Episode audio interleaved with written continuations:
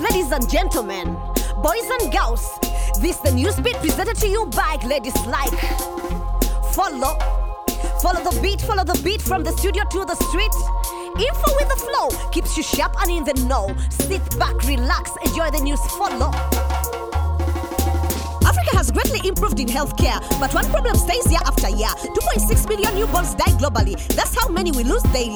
And Africa has the highest infant mortality rates. Out of 10 worst countries, Africa has 8. 8% of these deaths are due to premature birth, or they are due to infections and labor and delivery complications. These deaths are definitely preventable, so why does change seem impossible? For newborns, the chances of death depend on the country of birth. Pakistan may have the worst ranking, but Somalia is also in bad standing. Their mortality rates are higher due to lack of nurses and doctors. Of course, money also matters. There are fewer deaths with more dollars. But a country with less money can still reduce infant mortality, rather cut down on their mortality rates because healthcare matters to the state.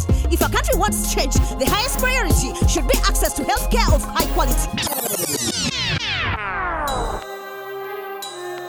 Hey. Eh.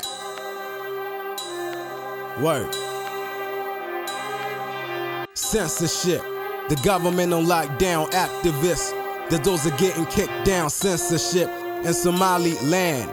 Watch out, free bitch could be banned in Somaliland. Censorship is rising. A new development is really quite surprising. Since December, there's been a spate of detention with Paul Jennings jail for daring to mention criticism about the breakaway state and saying unify Somalia was great. Cause Somaliland, they want independence. And if you disagree, you become a defendant. In 1991, they broke away from Somalia. I guess they had enough of the guns and the warriors. They got their own government, administration, but they're still not recognized by the United Nations. Musa Bihi Abdi, the new president, he doesn't want to hear any more comment, which is people describe as anti-national when the judiciary are just as special. The poet Namer, Ivan Karani, spoke of Somalian unity and harmony. All locked up, shedding bitter tears, cause the judge sent her down for a full three years. Once she gave TED Talks, now she's in hell, staring at the walls of a tiny cell. Tortured, interrogated, threatened with rape for expressing views disliked by the state. Muhammad Kasim Muhammad, an author who is vocal, talked about the president, calling him a local.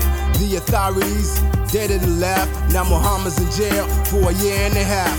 Activists say it's unconstitutional. His judgments are illegal and totally brutal. Bakarani says she's not afraid to lose her liberty for expressing her views. Yeah, censorship in Somaliland. Censorship. Watch what you say. I'm Kayad Nemesis, reporting for NewzBeat.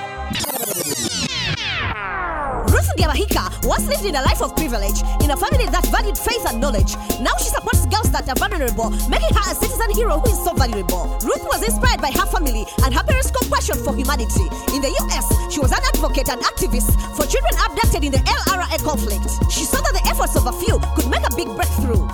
Was always with Uganda, and she proved herself a tireless leader. Ruth became the youngest president of the international community of Banyachigezi. Trust me, it's not Lugezi Gezi. Ruth set out to make a real difference. In Kabale, she rented a residence to give vulnerable girls a safe home, but she doesn't run the Grace Villa alone. Her aunties, uncles, and siblings help with the basics and with fundraising.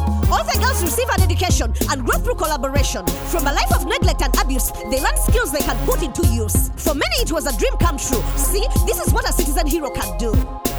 Children and parents, listen up. On May 6th, a massive event is coming up. The first ever Azulata Children Festival at Seven Trees Garden in Kololo. Children will enjoy all kinds of activities from rap, arts and sciences filled with creativity, to robots, dance, animation, painting, storytelling, and illustration. Kids ages 5 to 12 are invited to the festival from 2 to 7 p.m., and entry is free to all.